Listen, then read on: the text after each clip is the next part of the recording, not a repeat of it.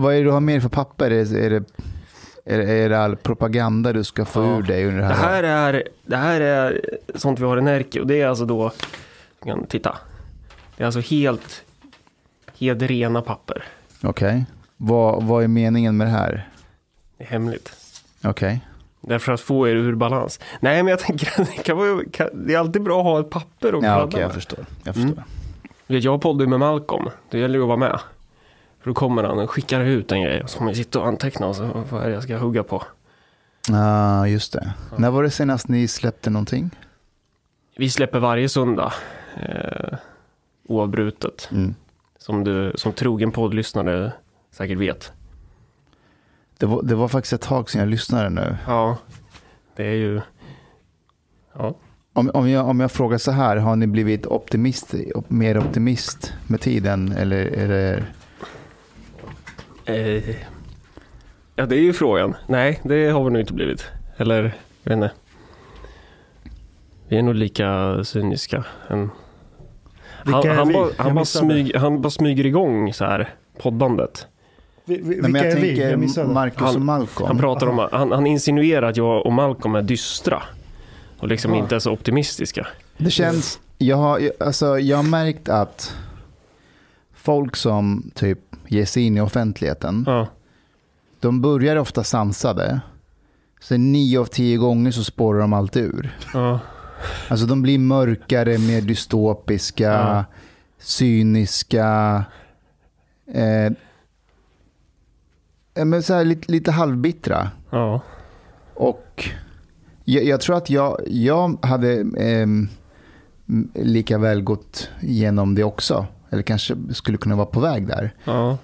Eh, men ehm, jag tror att jag jag tror att absolut att jag har den personligheten att jag skulle kunna göra det. Men jag har omgett mig med så kloka människor. Ja. Alltså typ, jag menar, om jag skulle gå in och skriva något jätte så dystopiskt så, så tror jag att en sån som Ashkan skulle bara, du vad händer? Har du tagit din heroin för jag, idag? jag twittrar dystopiskt ibland. Ja det gör det faktiskt. Okej, Ashkan kanske inte skulle, Ashkan skulle bara, mer, mer. Ja, men jag, är- jag är inte bitter. Jag, jag ser att det är en del av utvecklingen. Det är kulturell evolution. Du behöver kulturellt krig för att kulturen ska evolvera. Sen behöver vi kanske inte 192 skottlossningar i augusti månad år 2021. Det kan vi undvika. Men kulturellt krig är i sig inget negativt. Du måste ha krig för att få evolution. Det är så företag blir bättre. Det är så nationer har uppstått och imperier har uppstått. Men tror du på det där själv eller? Vilket då? Att du inte faller ner i cynismen som alla andra? Jag tror att jag eh, faller ner i cynismen men att jag inte försöker visa det så mycket utåt. Varför inte då? Därför att det känns som att man går längs en väg. Till slut när man vaknar så bara fuck jag typ.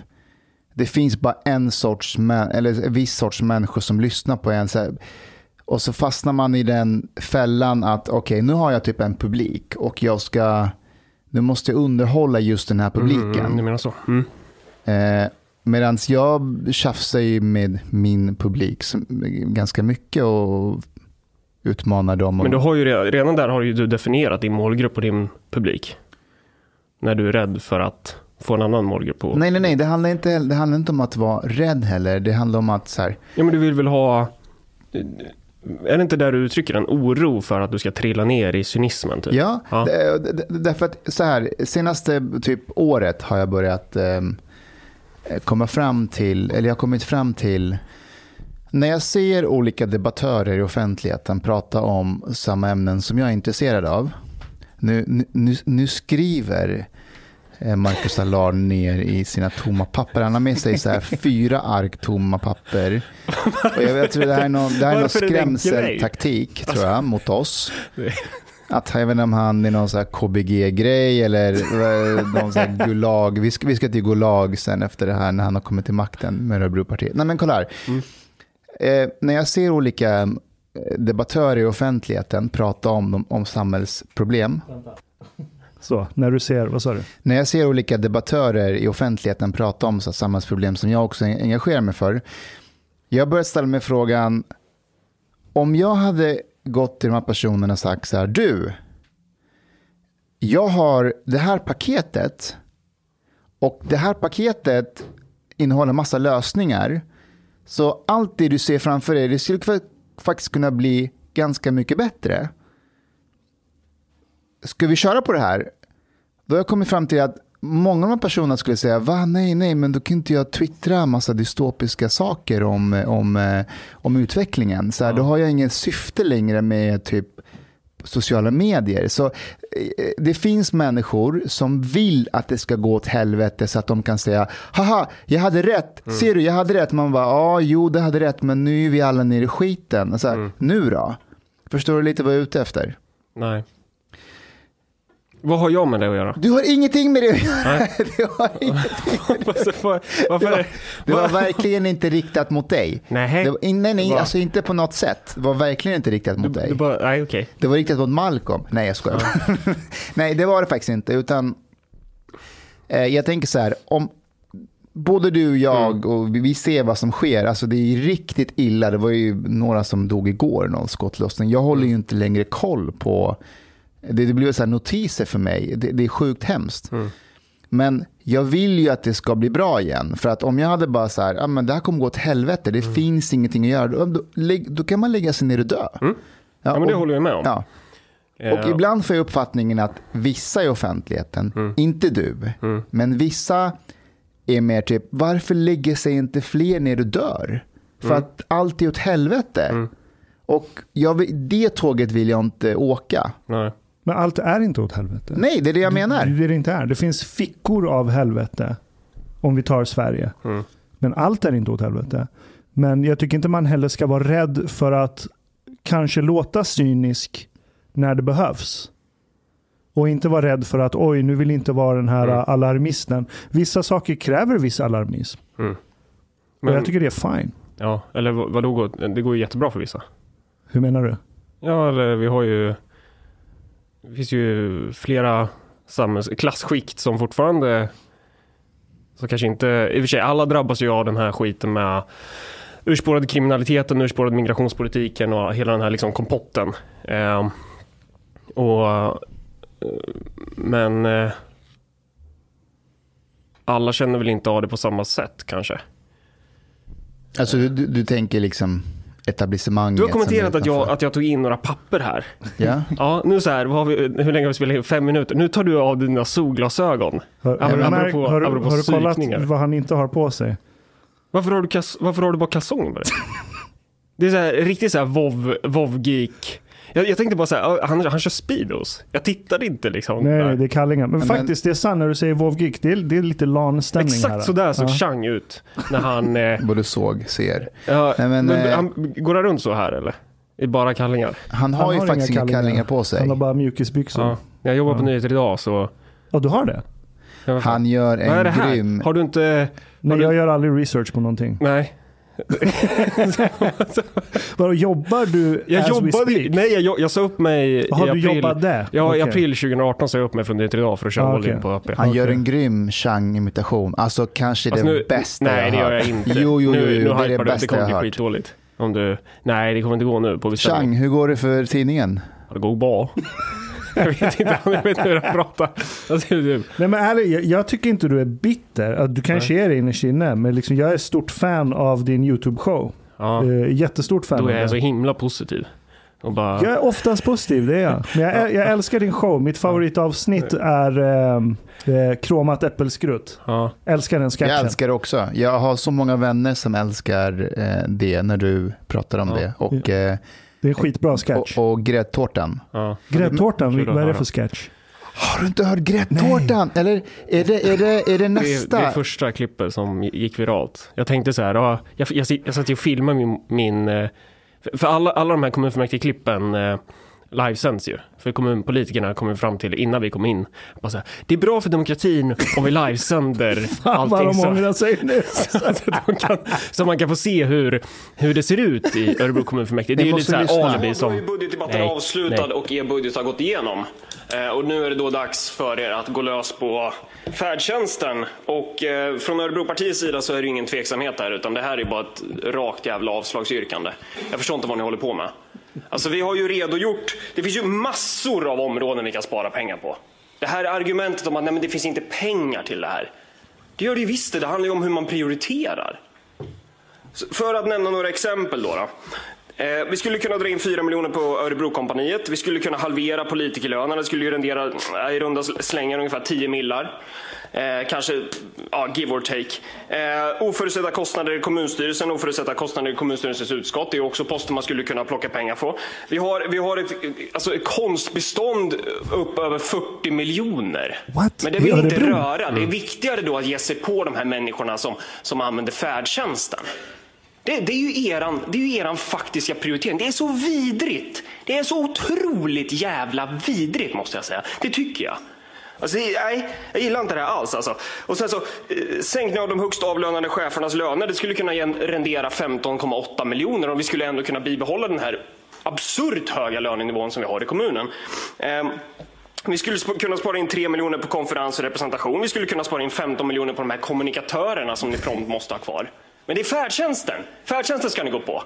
Bara fikat. Bara fikat till alla kommuner. Eller till alla politiker i den här kommunen. Det är 300 000 som ni sitter och fikar för.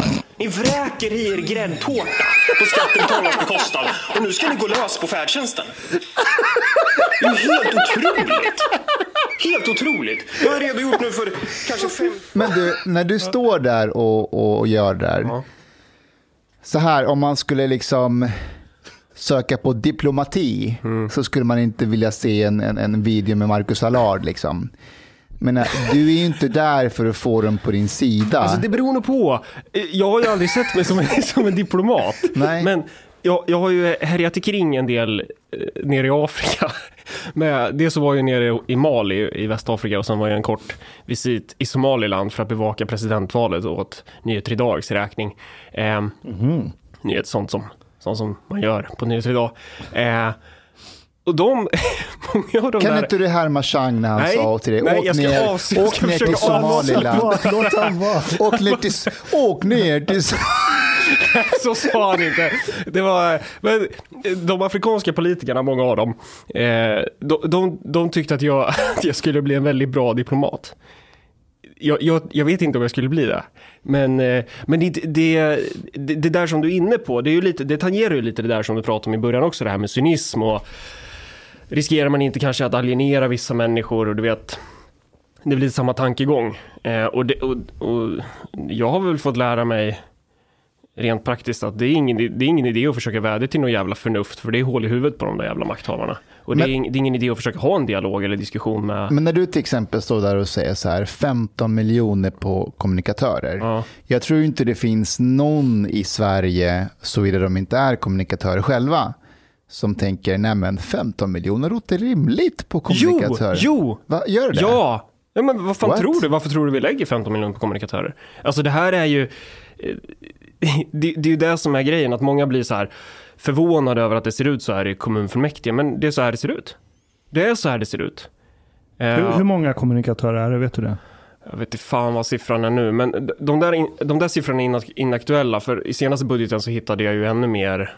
Eh, jag har ju fyrdubblar reformutrymmet på, på tre år och fortsätter gräva. Så att, så att det, finns, det finns nog mer pengar att, att skrapa in där. Sen, sen kan man ju titta på vad de här människorna gör på jobbet. De har ju, eh, alltså, jag vet inte om det är där, om det är kommunikatörerna eller om det är HR-avdelningen som driver, eh, jag vet inte om ni har lyssnat på den, Sveriges bästa chefspodd. Nej. Nej, för- har inte det. Nej, vad är det? Berätta. Nej, det är, det är tydligen en podd de driver i Örebro kommun. Och det är, liksom, det är sånt här skit de gör på jobbet. Eh, så det, alltså det, det finns ju väldigt mycket pengar att hämta inom offentlig sektor. Eh, och att då försöka komma in och vädja så här. Ja, jag tror att det här är en dum idé. Vad säger ni? Kanske skulle det inte vara mer konstruktivt att försöka satsa på välfärden? Det, det här är ju klassintressen. Alltså de här sugsnablarna som de har i in i den offentliga budgeten, det är ju, de behöver ju det, det är ju för att reproducera sig själva som klass. Så att det går inte att vädja till någon förnuft, det är helt idiotiskt att ens, ens försöka ha en diskussion. Så här, det, där är ju, det där är ju filmatiserat när topplocket går på mig. Jag har ju suttit i timmar och försökt bara hålla i mig och bredvid sitter Peter Springare och suckar. Han är väl lite mer härdad kanske, liksom. han ännu mer cynisk än vad jag är. Är, är han också med i Örebro-partiet? Ja, det är han. Alltså vad fan. Ja, ja. Det här är ju sådana här förkunskaper som bara ska, det ska ju bara sitta liksom. Det är jag och han som sitter i KF för uh, Örebropartiet då. Okej. Jag, jag hade ju koll på det, men, men, men Marcus, alla har inte koll ens på vem Peter Springer är. Jo. Ka- kanske alltså, kanske de som lyssnar på oss, men, Ja. men om vi ska bli international. Men, Ja, just det. Ja, då, ja, ja, nej men okej då. Men, eh, ja, men då sitter man där och man försöker liksom hålla i sig själv. Och, men till slut så, det går ju fan inte. Eh, och, och det där var ju inte ens meningen att det skulle komma ut, utan det var ju... Jag kom hem, kände att, vad är det jag håller på med? Eh, och så filmade jag den här livestreamen som jag pratade om då, när, som, som de har på kommunhemsidan. Jag filmade med mobilen och så la jag ut den på på Örebropartiets Facebook. Och då hade vi typ, jag vet inte om jag hade typ 2000 likes eller någonting. Och så, sen loggade jag in i World of Warcraft med Malcolm. Och så, så, och så satt jag där och avreagerade mig. Vad har du för gubbe? Ja, alltså nu spelar jag ju tyvärr inte för att jag, Ah, okej. det går, det går, mina IRL-gilder går ju åt helvete om jag, Ja, just det. mm, riktiga gilden Örebropartiet går ju åt helvete då. Men eh, jag har ju alltid spelat Dwarf Warrior Protection. Orangehårig. Okej, level? Eh, ja, det beror på vilken expansion, men, men eh, då körde vi Classic. Ja. Så då höll jag väl på att typ traggla runt i Ungora Crater innan jag bara, nej fy fan, nu skiter jag i det här. Ja, okej. Men eh, eh, alla som har spelat WoW förstår exakt vad jag pratar om nu. De, de, de kan relatera. jag har ingen aning om vad ni pratar Jag om. var Nej. faktiskt betatestare till WoW. Ja, det är... Men det sög, för det var inte så många inne då. Jämfört med sen när det släpptes. Nej, det är, ja, WoW är bra. Eh, det är du, du som är afghan. Alltså det, WoW, det slår ju heroin eh, tio gånger alltså. Det är liksom bara man hör så här, musiken till Elwin Forrest, man blir ju helt... Det är som att vifta med en spruta framför någon typ. Jag har aldrig spelat det. jag- Det enda jag har spelat är Fifa. That's Ja. it. Var var jag någonstans? WoW? Eh, Malcolm? Jo, la vi spelar WoW. Ja, Mm. Exakt. Och så vid något tillfälle säger Malcolm bara Fan, det här klippet har typ 300 000 views typ. Och så kollade vi och då var det typ mitt i natten eller någonting. Det var, alltså det gick väldigt fort och så blev det tokviralt. Eh, Men, det, sen- men när du står där och säger det om gräddtårtan och, Ja. och, ja, äppelskrutt och det där. När du är klar sen, är det någon där, förutom Peter Springare, som säger Fan Marcus, bra jobbat. ja, och det är ju det värsta. Och det är det. Idioterna som står bakom besluten bara, bra sagt. men det, men, och, och det är det som är så här. eh, Ja, jag vet inte, det, det, det, det blir nästan att man tappar hoppet ännu mer. För Men att, kommer de anonymt efteråt och ser det? ja, vissa dig? gör ju det. Eh, Det är ju vanligare att liksom borgerliga politiker kommer fram då. Men jag tror att det skulle vara likadant om, om, eh, om det var det så kallade högerblocket som styrde istället för, nu är det ju sossarna, KD och C. Eh, och sen vissa är ju så här militanta försvarare av ett kromat äppelskrutt. Eh, så då är det ju så Men det här är också roligt, för även om det här är varför du aldrig kan bli en diplomat. För även när människor kommer fram till dig och säger så här, fan det var bra, så Mm. kallar du dem för idioter. Ja men de är ju idioter. Mm. Nej, det var då, vad skulle du kalla en person som säger bra sagt och sen i nästa sekund så röstar de för det. Bara, men jag håller med, det Ja. finns ju någon ironi där. Ja. Men, men så här, sen du startade Örebropartiet, har ni fått igenom någon reform som har varit bra för Örebro? Nej, vi har ju 3% av, av, av rösterna. Vi kommer in precis på håret. Mm. Eh, men, men det är också det, man får tänka att det här är maraton, inte en sprint. Eh, och politik funkar inte. Det finns ingen kärlek i politik. Alltså, ska du vinna någonting i politik, då ska du sätta en revolver mot tinningen, mot den du förhandlar med. Du kan inte komma in och vädja till någon jävla förnuft och ha en dialog. Det funkar inte. Du måste vara, ehm, du måste vara på krigsstigen.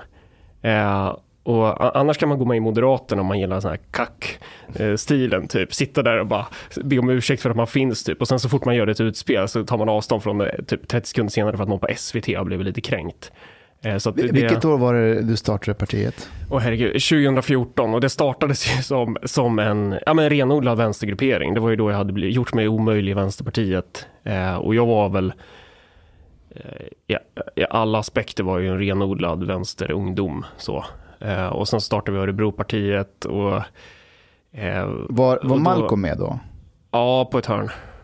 Han, blev också, han gjorde sig också omöjlig i Ung Vänster. Det var, det var så, eller vi, vi träffades ju 2012 och sen så drog jag in honom i Ung Vänster och sen blev han distriktsordförande för Uppsala och jag var för Så Örebro. eh, ni var vänner innan ni gick in i Vänsterpartiet? Ja, alltså det var som så att jag läste, han skrev på sin blogg och så hade han så här inlägg som jag tyckte var bra och så skrev jag bara tja vi måste träffas. Eh, och jag tänkte mig typ sån här snubbe klädd i typ Adidas och sneakers. Sen så, så bestämmer vi träff.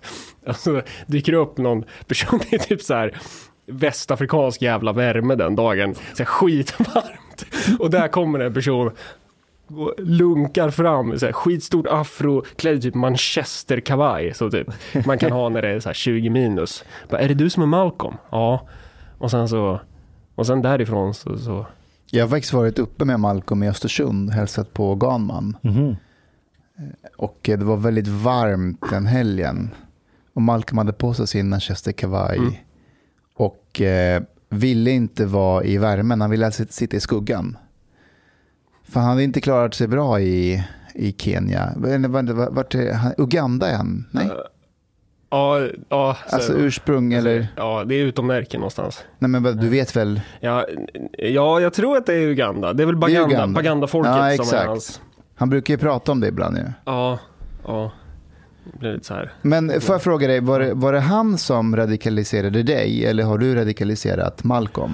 Alltså nu menar jag i, i, i relation till Vänsterpartiet och att ni var jobbiga.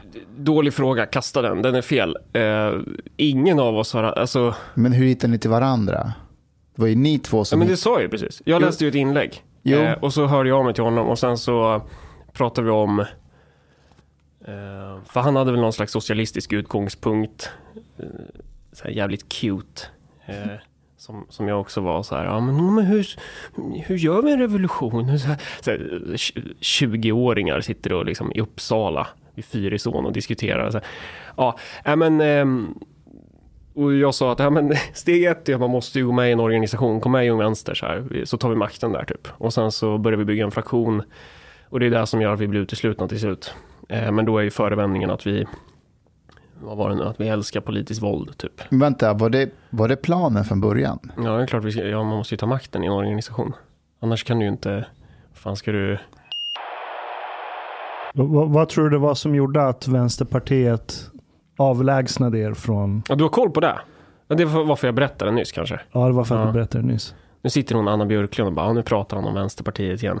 Men, Men- skit i det. Ja, eh, ja, men, eh, ja, men vi, det är väl förståeligt att de skickar ut oss. Vi var ju helt jävla rabiata. Alltså, så, så här, eh, de, de grejerna vi gav uttryck för är ju inte kontroversiella i Vänsterpartiet om du tillhör rätt fraktion. Alltså, du har ju kommunpolitiker som typ så här, tycker att, skriver typ att borgarna ska smaka bly och sånt där. Liksom. Ehm, och det, egentligen så handlar det om en konflikt som jag kom att ärva som var liksom i partiföreningen i Örebro mellan olika sidor och det var inte så här revolutionärer mot reformister eller sånt där trams utan det var bara makt om stolarna. Eh, och sen så använde man de förevändningar man kunde hitta för att skicka ut mig. Eh, och jag var ju en punkt på, på deras lokala partistyrelsemöten, alltså i Örebro då, så var ju punkten Marcus Allard varje, varje möte. Så här, hur, ska vi, hur ska vi göra för att bli av med honom? Eh, och sen eh, men varför? Vad var det? Berätta bara lite kort så här. Vad var, det, vad var det ni sa som var så rabiata så att de... I, I slutändan menar du? Eller? Ja. Alltså det är ju, det är ju en, en ganska lång process men vid något tillfälle så, så gjorde jag ju en, eh, att jag jämförde Löfven med Hitler. eh, och då var det så här, Stefan Löfven hade ju sagt något om att vi behöver ha ett globalt handslag mellan eh, arbete och kapital. Ja, det är korporativism. Och så, vem var också för korporativism? Oh, Adolf Hitler. Och så skrev jag det, tyckte, tyckte Stefan Löfven och Adolf Hitler typ. Eh, och då var ju det, och det är så här, ja, eh, jag ser väl inte det som världens största problem så. Och det är också så här från typ en 20-årig snorunge i ett ungdomsförbund. Men då blev det ju drev på det där. Fast det Eh, var med flit. Du skrev det för Ja, att det 100 procent. var... Men, men, ju- men om man då tänker så här, vad hade hänt om jag hade skrivit Jimmy Åkesson istället för Stefan Löfven? Då, då hade det varit okej. Fast det är lite närmare sanningen ändå. Ja, fast det är ju där det inte är. Alltså, det är ju det som blir... eh, ja, det beror ju på vem du frågar liksom. Men jag tror nog ganska många svenska väljare skulle nog inte hålla med om det. Vänta, var det Löfven vars någon släkting hade kopplingar till nazism? Inte, äh, vänta, jag, jag kanske är helt ute och cyklade, men han är ju adopterad ju. Stefan Löfven? Ja, det är han ju. Är han adopterad? Ja, visste inte det? Va? Han han är adopterad. Jaså? Ja, ja. Så Från han, vilket land? nej, men han är svensk. Han är svensk, men han adopterades av en familj. Okej, Och jag tror att hans, intressant. den här nya fam- familjen han kom till, de, det var typ någon där som har någon koppling till, alltså jag kommer bli så anmäld för förtal här, men någonting sånt där. Ja, men det behöver inte betyda att han har någon... Nej, för han är inte ens där blodmässigt. Han kommer från annan... Blodmässigt. Ja, men så är det ju. Ja. Han... Eh, men då var det en grej och sen så var det typ det här med revolutionära fronten och AFA och allt sånt. Och det tyckte jag var... Ja, det är ju självklart man ska supporta det tyckte jag. Eh, och det är många i det partiet som gjorde och det var det som gjorde att det blev sån jävla stor grej när de skulle utesluta mig med den officiella förevändningen. För att då kommer ju typ så här gamla veteraner från typ spanska inbördeskriget som de lever kvar men typ så här. Det var inte hur lätt som helst att skicka ut mig på den punkten typ. Eh, men egentligen så handlar det om en, om en intern maktkonflikt. Och någonstans har väl jag lagt den där skiten bakom mig även om man måste sitta och ta upp det då och då. Eh, men det är i alla fall i de liksom sviterna som jag startar Örebropartiet och det som händer under den tiden det är ju att eh, vi går väl från att vara den här vänstergruppen med vänsterkids till att bli mer så här, ja men verkligheten och de där ute, ni vet väljarna, de, hur vinner man dem? Typ? Eh, hur vinner man människor? Och eh, då gick man ifrån att sitta med det här rödvinsglaset och prata om så här filosofidiskussioner som är jävligt abstrakta till att mer fokusera på så här, ska vi ha en vägbula på den här vägen eller inte? Och, och om man nu i efterhand ska gika loss utifrån någon slags marxistiskt perspektiv, för jag ser mig fortfarande som en marxist, även fast vänstern hatar mig. Eh, och jag avskyr dem, för att jag tycker att de de har väl lämnat marxismen för ja, ganska länge sedan. 100 procent. Sen, sen sitter ju så här höger-Twitter och bara Åh jävla marxister! Men det är så här. På tal om eh, vänstern, Jonas Sjöstedt är ute med en bok. Ja, just det. Sina memoarer, ja. typ. Och eh, Malcolm la upp någon... någon eh, han skriver om oss där. Precis, så han skriver så här, Jonas Sjöstedt i sin bok. Malcolm blev en vänsterskribent inom eh, citationstecken som mest intresserade sig för att angripa vänstern och elda på högerns kulturkrig, rasisternas problembeskrivning om invandring och begrava sig i långa teoretiska resonemang om identitetspolitik. Han hamnade så småningom i Sverigedemokraternas tankesmedja Oikos. Allard inledde ett lokalpolitiskt samarbete med uppenbara rasister. Det blev en snabb resa från revolutionsromantiker och eh, frasradikaler till apologeter åt, sen ser jag inte vad som står mer. Är inte det ett långdraget teoretiskt resonemang i sig? När han säger att mm. du startade med uppenbara rasister, alltså Örebropartiet, vilka är det han syftar på? Jag vet inte, du får fråga honom. Men okej, okay, men om du skulle... vilka, var du, vilka, vilka var du startade den med? Det var folk som var med i Ung Vänster. Okej. Och vilka var det?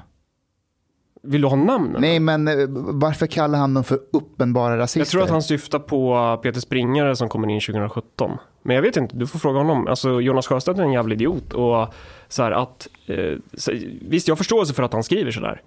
Eh, varför det? Att, eh, nej men han behöver väl ha, han behöver väl ha en, ett narrativ kring det där också. Men den här resan var ju liksom, jag var ju en del av vänstern även fast jag blev utesluten från Vänsterpartiet. Den, den liksom, man kan prata om två uteslutningar. Den första är när man blir utkastad från organisationen och den andra sker ju i med bredare bemärkelse kanske för varje steg man tar för att bygga det här partiet och jag gör väl det hela tiden utifrån någon slags utgångspunkt att jag tror på klasskamp.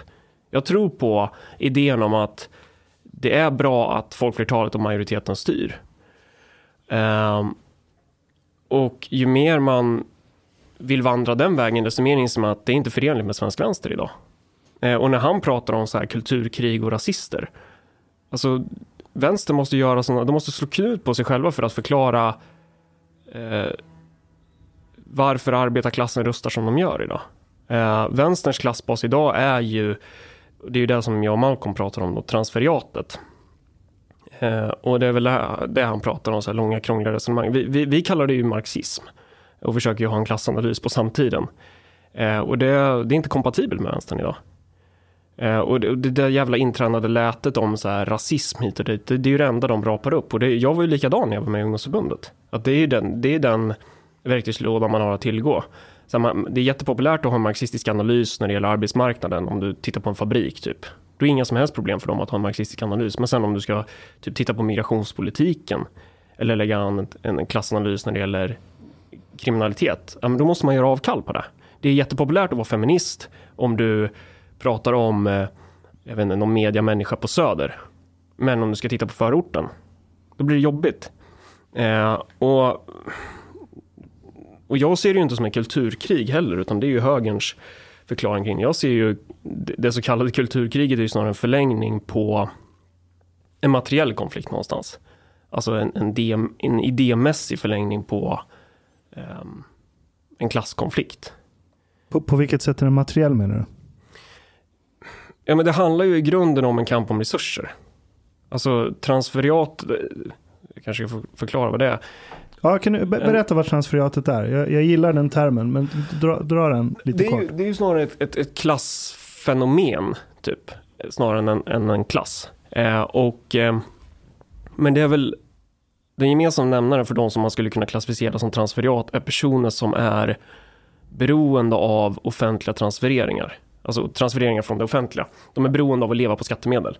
Eh, jag tror att det här klasskiktet är extra utbrett i i Sverige, i liksom sosselandet Sverige, det var en väldigt stor stat, en väldigt stor offentlig sektor, där staten är central för ekonomin, alltså som produktionsmedel, eh, jämfört med till exempel USA. Eh, och då finns det olika sätt som du liksom kan legitimera varför du ska ha sugsnabeln in i stats, eh, vad ska man säga, in i den offentliga budgeten så. Eh, och ett sätt är ju ideologi. Så många inom transferiatet är ideologiproducenter. Där, där hittar du journalister, det är eh, kronikörer, kulturarbetare, konstnärer, hela det här, kommunikatörer, hela genusvetenskap, mångfaldsstrateger, människor som jobbar med gender budgeting och jämställdhetsintegrering och massa sådana här hittepå ord. Hållbar, hållbarhetskonsulter. Ja, alltså det, det är ju också skitpopulärt, alltså världens undergång. Att livnära sig på det också. Eh, och, och, ta fram då eh, policydokument mellan kommunen och civilsamhället och allt vad det heter. Och det är massa dravel. Det är bara en massa jävla dravel. Och så fort du attackerar det så drar de det ideologiska svärdet som försvar. Jaha, men du, du är klimatförnekare. Jaha, ja, du hatar jämställdhet. Okej, du är rasist. Eh, och det är ju så man ska förstå när vänstern använder de här termerna. Det handlar inte ett skit om om att de ska liksom stå upp för invandrare eller någonting, utan det handlar om att de försvarar sin klassbas. Och det är dags att man ser igenom det. Högen blir ju fintade varje gång. De går ju i fällan varje gång och bara Ja, men nu ska jag dissekera logiken i Jonas Sjöstedts argumentation. Bara fuck that. Så han, han, har ju en, han har en tydlig agenda, vänstern har en tydlig agenda. Eh, men det är bara en del av transferiatet. Man skulle också kunna prata om Alltså det här ideologiska svärdet, det, det är så välkondenserat i en tweet eh, eh, från Miljöpartiet där de citerar Märta Stenevi. Eh, där hon säger om ett drygt år är det val. Det valet kommer stå mellan konservatism och progressivitet. Mellan främlingsfientlighet och medmänsklighet. Mm. Mellan klimatförnekelse och klimataktion. Mm. Och Alltså, jag ska ge det är jävligt ballsy att säga att om ni inte röstar på oss så är ni klimatförnekare och rasister. Det är basically vad hon säger. Mm. Eh, men jag tycker det kondenseras så jävla bra det du mm. beskriver nu. Det är ju rakt av det ideologiska svärdet. Mm. Och, det, och det är så de använder det där. Det är liksom deras, ideologin är deras murbräcka för att ta sig igenom barriär efter barriär. Och det är några som betalar för deras existens. För så är det, det är inte liksom en fluffig liten idékamp, utan det här är en kamp om resurser, det här är en klasskamp. Och de som betalar för det är ju i allra högsta grad är ju arbetarklassen. Men också, och det är det här som blir intressant då, där, där folk inom vänstern, när man bryter mot det här narrativet, att eh, även liksom kapitalister inom mån betalar för det här. Kapitalister och arbetarklass, de har en antagonistisk relation mot varandra. Det är en konflikt där, liksom. det är ingen som förnekar det. Men de är båda produktiva. De är båda viktiga för att ekonomin ska fungera, för att kapitalismen ska liksom rulla på. Men transferiatet har en direkt parasitär ställning på de båda. Eh, och det är ju det som jag menar är liksom det politiska projektet för vår tid måste ju syfta till att bygga en allians mellan produktiva klasser. Eh, och det är där som jag menar på att den, liksom, om man ska uttrycka det, så den populistiska potentialen finns. Alltså om du, om du ska prata om en svensk populism så ska den bygga på en klassallians mellan de produktiva elementen kontra transferiatet. Och, och det är det som jag tycker är då lite fel när man säger att SD är typ populister. Ja, de skulle kunna bli, men de är liksom de är inte riktigt där. Eh, jag ser en potential för att bygga den typen av, av politisk kraft. Men till transferiatet också så finns det också ett annat unikt klassskikt som jag skulle säga är ganska unikt för Sverige och för vår tid. Och det är ju migranter, alltså transferiatmigranter. Och då pratar jag inte om personer som du kan använda som man har gjort historiskt, där man använder liksom invandrad arbetskraft som murbräcka för att pressa ner lönerna för proletariatet, alltså för arbetarklassen. Utan här pratar vi om människor som inte ens har en chans att kunna bli en del av produktionen. Vem fan är det som, som ska bli utkonkurrerad av den somaliska fembarnsmorsan som är analfabet? Var är hennes plats i produktionen? Hon är helt förpassad till passivitet.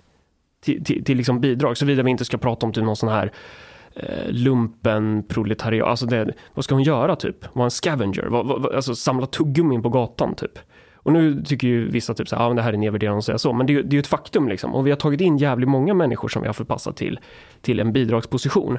Eh, och jag säger inte att det är omöjligt. Jag tror ju på varje människas liksom, potential så.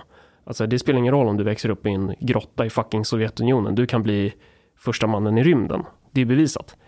Eh, men att för att kunna uppnå, för att kunna liksom, vad ska man säga, eh, uppnå det här, att, att, att eh, få utlopp för den fulla potentialen så, så, krävs det ju enorma investeringar i den här gruppen och det har vi liksom inte ekonomisk kapacitet till att göra. Eh, så det, det, skulle jag säga är de två beståndsdelarna av transferiatet så som vi tjatar om det. Eh, och och det är så här, ja, är det akademiskt belagt? Ja, det skiter jag i. Det är, så, det, det, det är ett användbart verktyg rent politiskt för att förstå vad samtidigt. Det funkar för mig och, och det, det, är utifrån det här som vi bygger vårt projekt. Så. Eh, och den, det, det, som jag har sett som typ kontrasterar det här, det är liksom personer som de vill utkämpa dagens materiella politiska konflikter i sin farfars uniform. Typ. Att de, de står och tjatar om så här eh, ja, men nutter som står och pratar om att Jimmie Åkesson är nazist eller att Jonas Sjöstedt är kommunist. Båda är lika fel. Båda är, det här är fetischer som man använder för att man trycker in egenskaper i det här. Liksom, för att, ofta för att förklara sitt egna nederlag. Typ. Så här, vem som helst som, är, som har några hjärnceller fattar ju att så här, är inte nazist. Jonas är inte kommunist. Liksom. Eh, men det är typ där diskussionen är. Typ. De, de partier som kör det här ideologiska kriget mm. för att eh, tillskanska sig de här resurserna ja. som är offentliga. Eh, det är väl egentligen alla partier till viss grad. Mm. Men om vi tar de partier som direkt drar fram det här ideologiska svärdet, som Märta Stenevi till exempel. Mm. Där skulle jag med ganska stor trygghet kunna placera in till exempel Vänsterpartiet, Socialdemokraterna, Miljöpartiet, till en stor del Centerpartiet numera också. Mm. Liberalerna har väl börjat gå bort från det där lite grann nu, eh, i och med att Nyamko kom in. Eh, men de här partierna tillsammans har ju nästan hälften av rösterna. Mm. Vad tror du det är som gör att så kallade vanliga människor som faktiskt tillhör produktionen supportar den här, det här transferiatet som egentligen vill ta deras resurser? Alltså det där är ju en väldigt stor fråga. Ja, jag vet. Um, det här, är, det här men, är en lång podd. Ja, ja det är bra. Uh, men, men vi, vad ska man säga? Fan, två timmar räcker ju inte för det där svaret. Det är ju, men så här. Eh, politik är mer. Politik är mer än bara eh, att man går runt och tänker så här. Jag är den här klassen och jag står i motsatsförhållande till den här. Det är ju inte så det funkar. Eh, och det är ju inte som att de går ut och skriker eller liksom att innehållsförteckningen är så här. Vi är till för transferiatet. Vi är till för parasiterna inom offentlig sektor så att de ska kunna äta på bekostnad av undersköterskorna. Eh, utan man marknadsför sig på lite annat sätt. Eh, det är en hel diskussion om så här, men vilka preferenser är det som styr och så vidare. Sen så, så här, ja visst, det, vänstern är ju det man skulle säga är vänster, vänsterplan halva dagens politik, de är ju mer klassmedvetna för transferiatet idag. Alltså vänstern har ju bytt ut sin klassbas successivt, även sossarna i någon mån. Eh, man gör ju den resan att man, man har gått från att vara av och för arbetarklassen till att bli av och för en minoritet.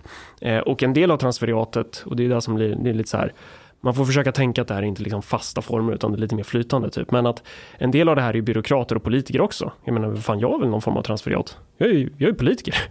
Eh, Malcolm är ju, vad är han? Kulturarbetare. Eh, kanske man inte ska säga, nu kränker jag honom. Han jobbar på, han, men, men att, att så här, så vi, vi, vi, vi är ju där, eh, vi är ju där också, så man, man får ju se vad, när är de här verktygen användbara och inte. Men eh, gällande för jag fattade som att du sa lite så här, ja men högern är ju, högern är inte lika crazy som vänstern när det gäller just transferiatet typ. Men de, det du ska titta på, men vilka är deras, Vilka är egentligen de primära klassintressena för svensk höger då?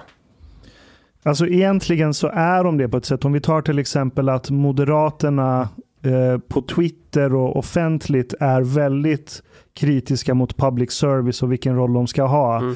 Men sen när det väl kommer till kritan i riksdagen eh, så låter de det passera att public service ska bli skattefinansierat med vad är det, 8-9 miljarder per Mm. år.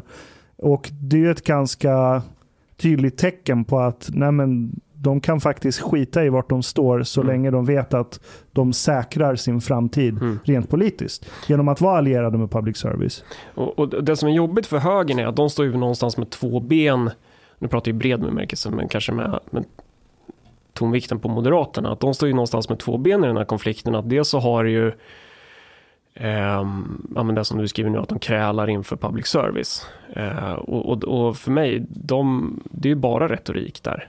Eh, de, så här, de, de radikala förslagen som de kommer med, det, det, de lägger de fram 20 år för sent typ. Efter att de typ så här kollat sig över axeln 40 gånger och frågat sin kompis på SVT om det verkligen är okej att tycka som de gör. Eh, men rent klassmässigt så det man märker i alla fall lokalt när de blir som argast det är ju ifall man tycker att så, ah, men vi ska inte subventionera friskolors handläggningstid. Vi ska inte lägga skattepengar på att eh, personer ska lajva företag i offentlig sektor. Eh, då blir de riktigt upprörda. De slåss också om staten som produktionsmedel. Alltså deras kapitalism är en suga på, det är sosse suga på tutten kapitalism. Liksom. Det är det här, eller suga på sossestatens tutte.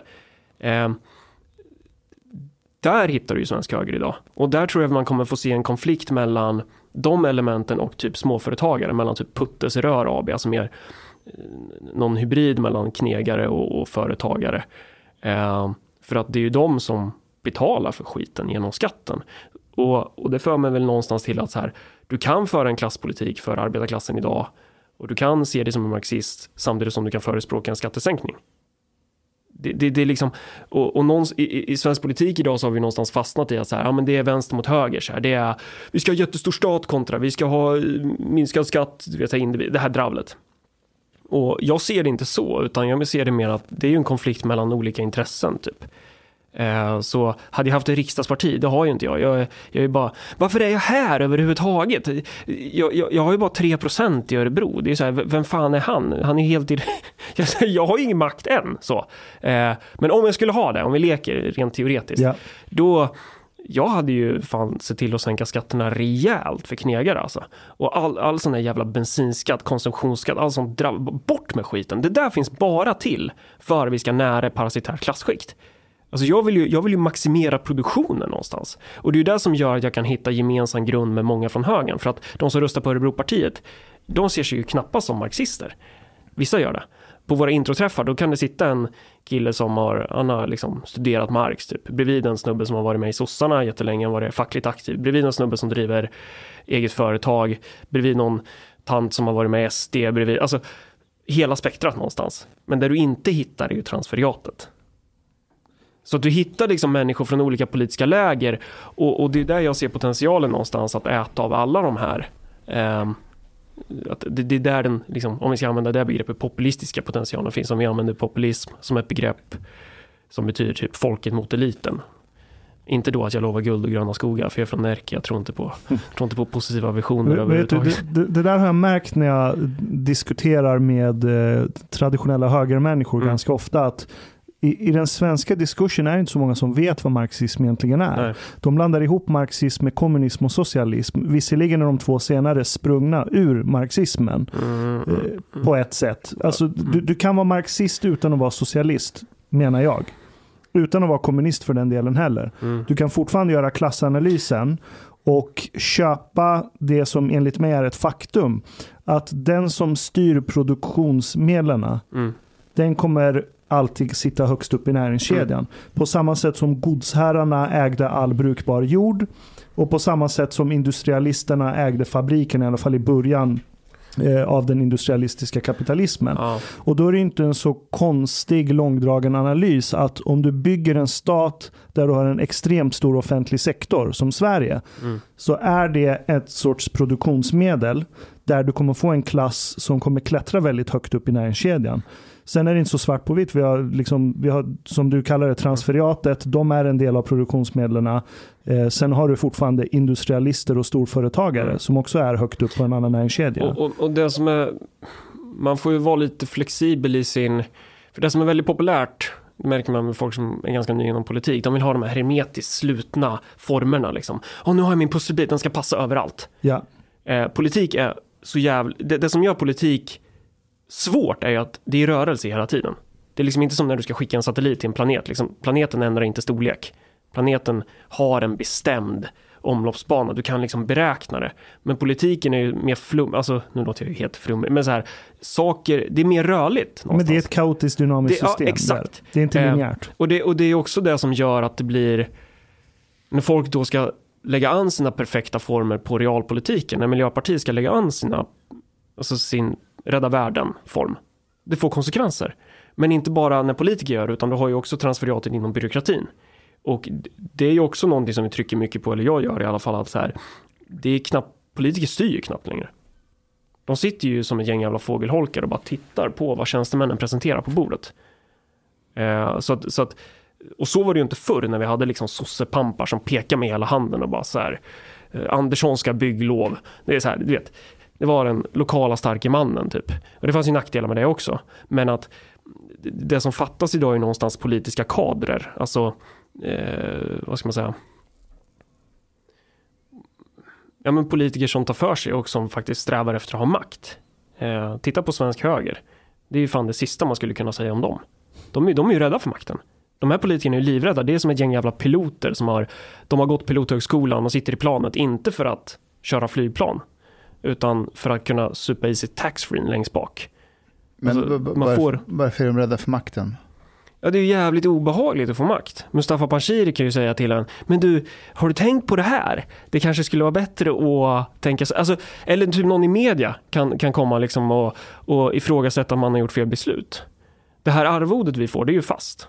Jag kan ju, jag kan ju spela WoW varenda jävla dag, jag kommer få mina jävla 70 pappen då. Det är ett trasigt system. Det är någonting som är fucked up när det är så.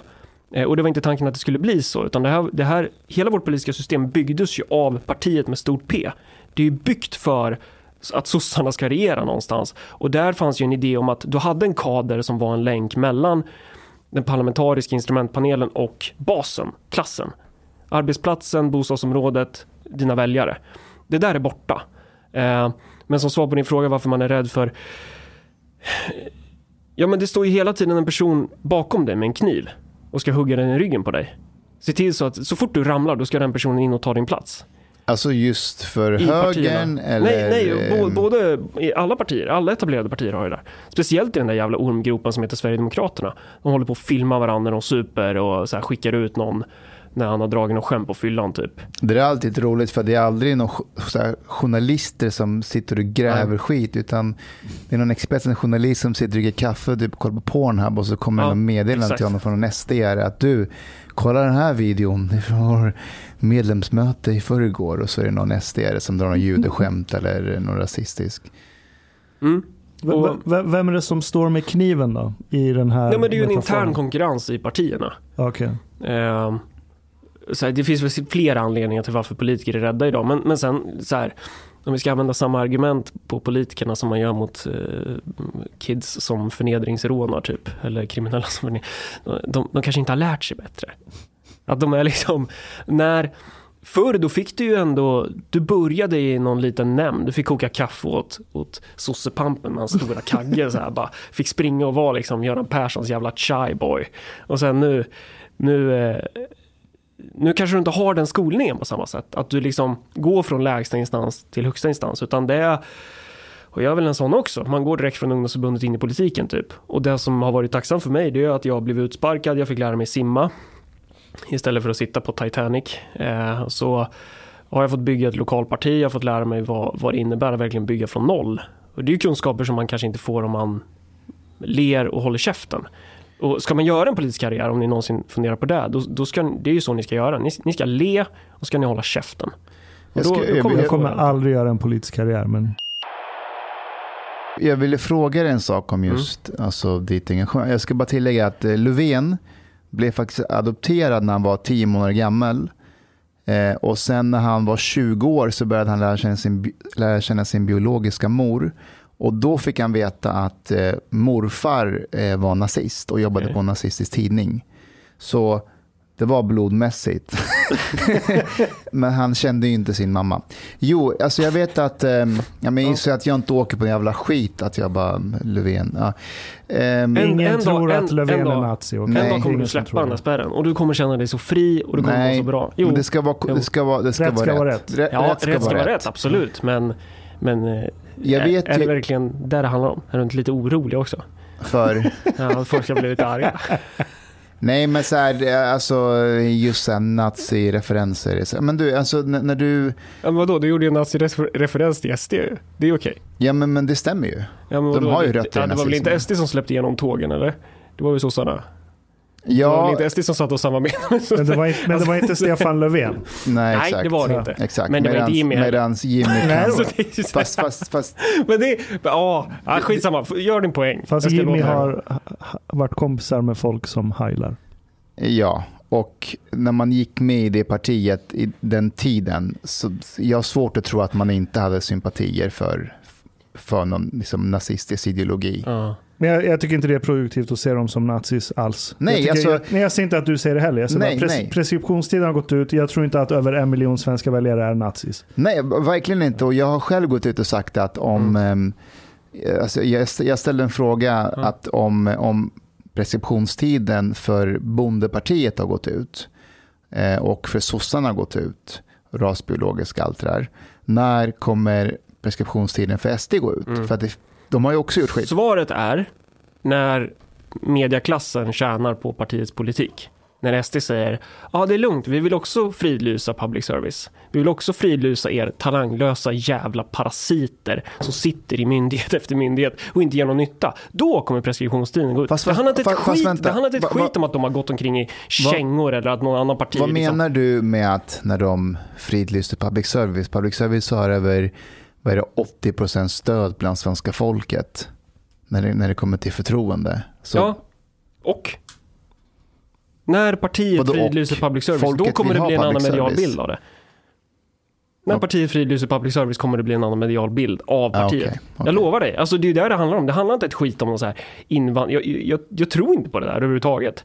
Det där är bara bullshit. Det där är bara en kulle vi håller på att utkämpa klasskrig på just nu. Och det kommer gå vidare. Och det är det som är lite synd, för då kommer det sitta de här, de här personerna som är så jävla humanistiska nu på kultursidan och de kommer ju sitta och typ prata om så här jag vet inte, om det nu skulle bli progromer i Sverige skulle de sitta och typ applådera och bara Fan, vi måste döda mer blattebarn, typ. Ja. Tror jag. Det är väl också en eh, dimension av marxism egentligen. Mm. Om man applicerar informationsteknologi på det. Att det kommer alltid vara i den dominerande produktionsklassen att kurera fram någon sorts sanningskurator i samhället. Mm. På samma sätt som det var ju godsherrarna som hade en sorts symbios med kyrkan som var sanningsproducenter. Mm. På samma sätt som produktionsklassen idag har en symbios med akademin och media. För de göder varandra. Det, det är inte svårare än så. Mm. Nej. Sen betyder det inte att det, det är ett hemligt rum där folk sitter och dricker whisky och Absolut konspirerar. inte. Nej, exakt. Det är en så här naturlig kaotisk utveckling av samhällskroppen. Mm. Det finns inget egentligen ont uppsåt bakom där, som jag ser det. Nej. Jag, jag tänkte fråga dig, alltså du, eh, jag, jag vet ju att du, du, du jobbar ju väldigt hårt, alltså dag och natt Mm. i princip. Och när det är val så sover du knappt, har jag fått höra från Malcolm. mina olika källor. Ja. Eh, Jag, jag, jag tänker, finns det... mm, det är Egentligen är två frågor. Finns det en risk för att du kan gå in i väggen? Ja. Eh, ja det- Okej, snabbsvar. Och eh, när i närtid måste du, tänker du om du pratar med dig själv, se någon viss resultat av det du håller på med för att du ska orka jobba vidare med det du gör? Och, och om du inte ser det, vad, vad händer då? Alltså, förstår du lite vad jag menar? Ja, när ger jag upp? Ja, lite så. Alltså jag borde ju gett upp någon gång mellan 2014 och 2018 typ. Chang satt ju bara skit i det där jävla partiet. Det kommer inte bli något. Nu, nu, nu failar jag med jag mina till imitationer. Ja, när, jag ska göra det. Men eh, att eh, ja, men han höll ju på att tjata om att så här, ja, men man, man ska skita i partiet typ för att det är bara jag förstår honom ju. Jag höll ju på att traggla med ett jävla kommunparti utan makt. Så här, inga pengar, jag hade lagt in mina sparpengar där. Men jag tror att jag är hjärnskadad. Ehm, det är något fel på mig. Jag vet inte, jag, jag, jag kan inte, jag, jag vill, jag vill jag, jag, jag så, det är jättesvår fråga det där. Jag vet inte, om, om man går in i väggen, då går man in i väggen liksom. Eh, men jag kan liksom inte få lugn i mig själv. Jag, jag får ju panik om jag ska försöka kolla på typ eh, Jag sitter med min stackars flickvän och ska kolla på en film typ. Eller så här, bara, när vi åkte till Spanien i två veckor, jag höll ju på att klösa på väggarna. Jag, var ju helt, jag mår ju bra av det här. Jag mår ju bra av att bygga partiet. Det är det som är eh, nu, jag, jag mår ju skitbra nu. Är du en sån här som lever för att jobba? Ja. Men alltså ditt engagemang måste jag faktiskt ändå säga är eh, helt jävla otrolig. Alltså att du inte, eh, att du orkar fast eh, du stöter på ändå en del utmaningar längs, längs vägen. Hade, hade, hade du tänkt att du hade kunnat lägga den på något helt annat och typ bli miljonär? Ja, om jag inte höll på med politik då skulle jag nog syssla med att bygga företag. Eh, Ha, han är höger, jag ja. visste det. men men, men, eh, men det, det verkar så enkelt. Alltså det, det är så enkelspårigt. Typ. Politik är så stort. Det, så, det tar inte slut. Man blir sån här undulaten som flyger ur buren. Och bara, det finns inget tak.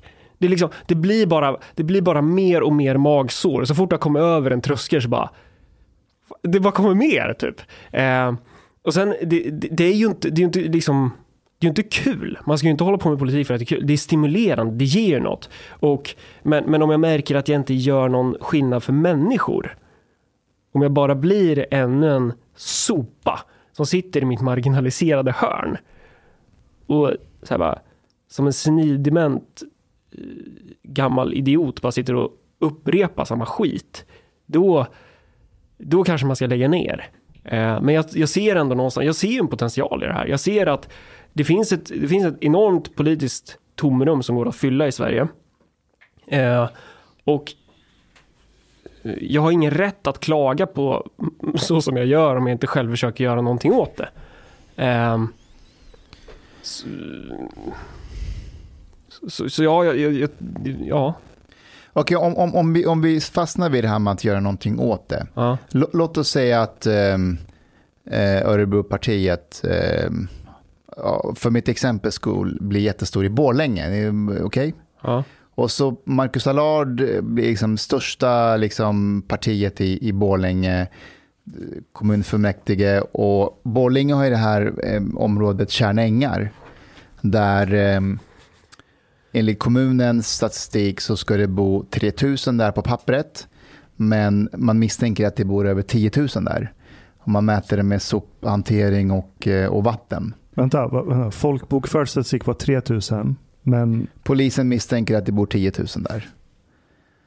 Eh, majoriteten, och då menar jag liksom mm. 99 procent av utländsk härkomst. Mm, somalier. Många somalier. Eh, majoriteten arbetar inte. Och eh, polisanmälningar har gått ner ganska drastiskt de senaste åren.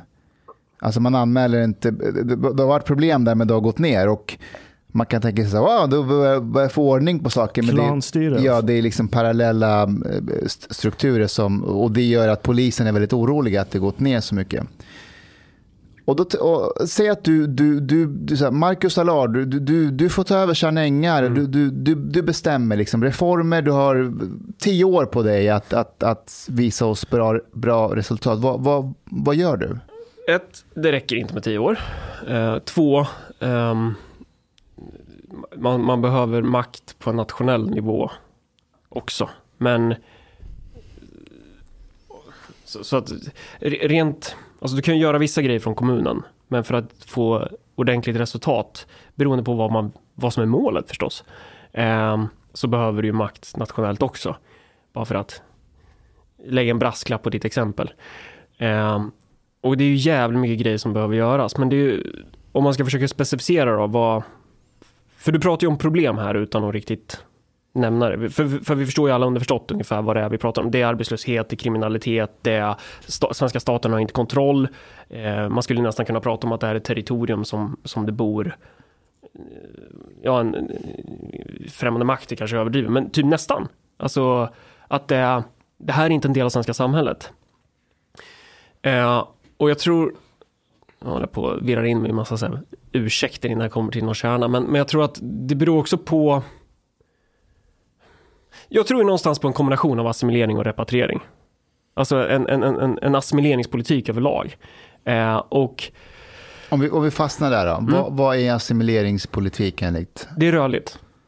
Det är inte fast, det är rörligt. Eh, och, och det bestäms, det bestäms av hur, hur jävla fort den här utvecklingen går egentligen. Hade du ställt en fråga till mig för 15 år sedan, då kanske jag hade sagt, oh, det låter lite obehagligt. Hade du ställt den för fem år sedan, då kanske jag hade svarat, då kanske jag hade haft en mer bred definition av vad som kan innefatta svensk kultur. Och ställer de till mig om tio år, då kanske den är ännu mer liksom stängd. Eh, Om vi tar idag då? Mm, då, då får man tänka på, får man väl dela upp det någonstans. Att så här, vissa självklarheter, så här, ja, men du begår inte brott, du jobbar och gör rätt för dig, allt det här grundläggande. Men utöver det så Det behöver du låter ju som Annie internalisera... Lööf också skulle säga. Ja, men jag är inte klar. Okej. Utöver det så behöver du internalisera en gemensam, alltså, värdegrund. Alltså, så, att du behöver ha Där kom det, det är Annie Lööf. att du, att du behöver ha... Eh, du, vi pratar ju sällan om det, men jag tror att Sverige behöver en gemensamt internaliserad ideologi för att våra institutioner ska fungera. Ehm, om alla gav sig fan på att fuska med bidragen, då skulle alltså Sverige skulle klappa, skulle klappa ihop direkt. Så. Eh, Det är inte för att liksom Peter Springare eller Mustafa Bashir eller Hanif Azizi står med batongen i högsta hugg och säger fuska fan inte med bidragen. Det är inte det som gör att svenskarna inte fuskar. Utan det är ju en ideologi, en förhållningssätt till staten, eh, alltså en kultur. Eh, och de grejerna är ju inte självklara att partier vill driva igenom, eller de tänker inte ens i de termerna. Så där behöver man ju lägga i en växel och se till så att alla köper den kulturen och man märker att det här går ju fan inte. Eller att insatsen för att du ska få det att funka, att det är helt enkelt en för- en för hög insats. För du måste ju väga, det här kostar ju pengar och det kostar energi. Ehm, du måste ju väga det mot andra grejer i samhället också. Då, då kommer du ju hamna i quick fix. Ehm, och det blir väl någon slags repatriering. Sen tror jag att du kommer behöva ha repatrieringsinsatser överlag. Så. Men, men omfattningen av det bestäms ju lite av hur mycket du kan. Det är lite svårt att förklara hela den här grejen. Jag har liksom inte, jag har inte en färdig plan så. Men när man, Eh. när man säger ett ord som repatriering, Mm. då antar jag att du har ändå tänkt igenom vad det innebär. Så hur, hur, hur ska det gå till? Alltså, Ja, det är ju väldigt stort. Alltså det kan men, vara okej, allt men det behöver inte vara så. Vi kan ta, bara ta, vi kan ta Tjärna ängar. Mm. Det bor 3000 där, 10 000 enligt... Ja, du får ju gå in och du får ju ha en så här Okej. Du har lyssnat så här långt. På måltid. En mycket fin radioprogram i Sverige. Du tycker det är mycket trevligt. Men, min vän, lyssna på mig nu. Du har inte betalat biljett på klubb moltit. måltid. De har dom grabbarna de behöver pengar. Flis. Lax. Stolar. Dirabilar. Lyxhotel. Du vet. Domostedu måste du betala om du ska lyssna mer. Du får många fler avsnitt också. biudande, heltenkelt. helt enkelt. Läs i beskrivning för avsnitt, där det finns information för att bli medlem på klubzista måltid.